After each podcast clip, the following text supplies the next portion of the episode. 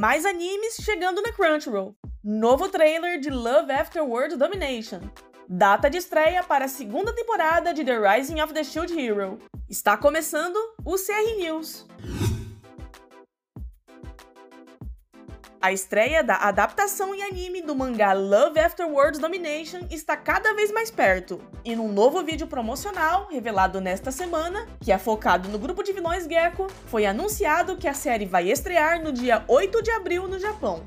O mangá original, que é publicado desde outubro de 2019 na Shonen Magazine, é uma comédia romântica que gira em torno da relação entre Fudo Aikawa, líder do esquadrão de heróis Gelato 5, cujo objetivo é trazer a paz mundial, e Desumi Magahara, chefe guerreira da organização secreta Gecko, que tem o objetivo de dominar o mundo.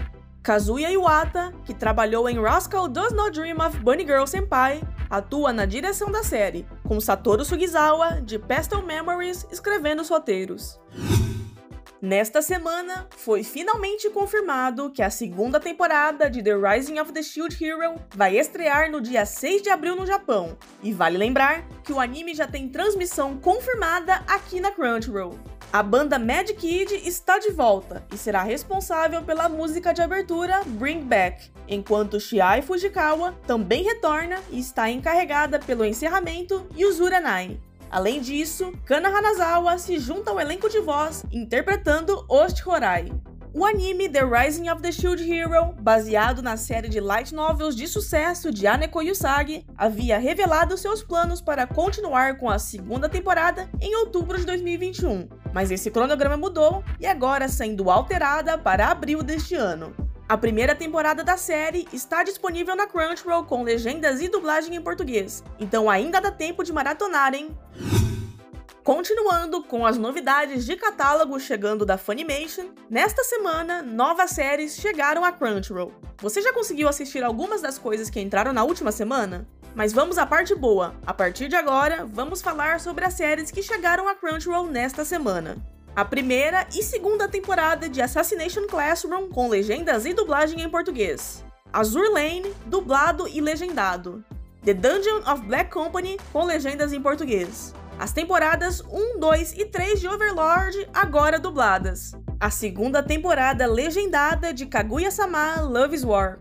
The Saint's Magic Power is Omnipotent, legendado. Gleipnir, tanto dublado como legendado. The Detective is Already Dead, legendado em português. The Millionaire Detective, Balance Unlimited, também legendado em português.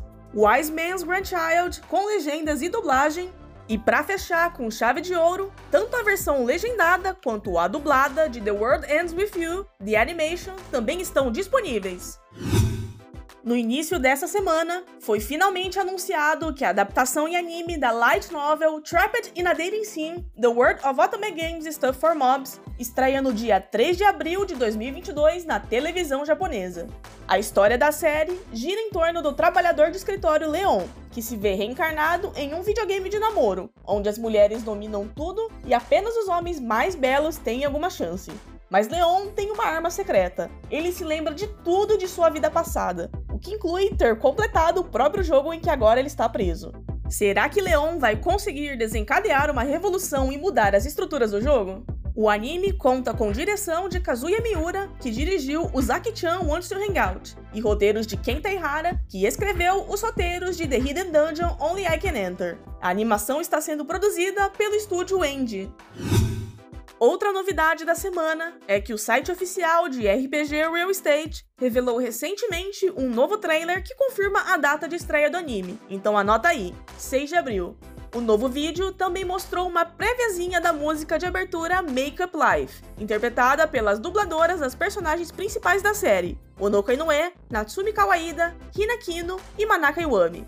O mangá original leva a caça por casas a um mundo de fantasia, onde uma maga chamada Kotone começa a trabalhar como corretora de imóveis. Todos os tipos de personagens de fantasia, desde necromantes a uma recepcionista de guilda com Pégaso, encontram novos lugares para chamar de lar com a ajuda de Kotone. Mas se liga, o RPG do título significa tecnicamente Rent, Plan e Guide, alugar, planejar e guiar, mas também evoca aquela boa sensação dos videogames.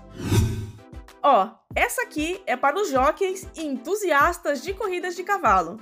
Recentemente, foram divulgadas várias novidades sobre Fanfare of Adolescence, um anime original sobre três jovens que treinam para serem jockeys profissionais em uma renomada academia de corrida de cavalos. Em Fanfare of Adolescence, Sioya Kimata, do grupo J01, fará a voz de Kosei Nambara, enquanto Shosei Ohira, também do grupo J01, será responsável pela voz do personagem Masaki Azuma. E se você estiver curioso sobre esse J01, o grupo será responsável por cantar o tema de abertura do anime, intitulado Move the Soul.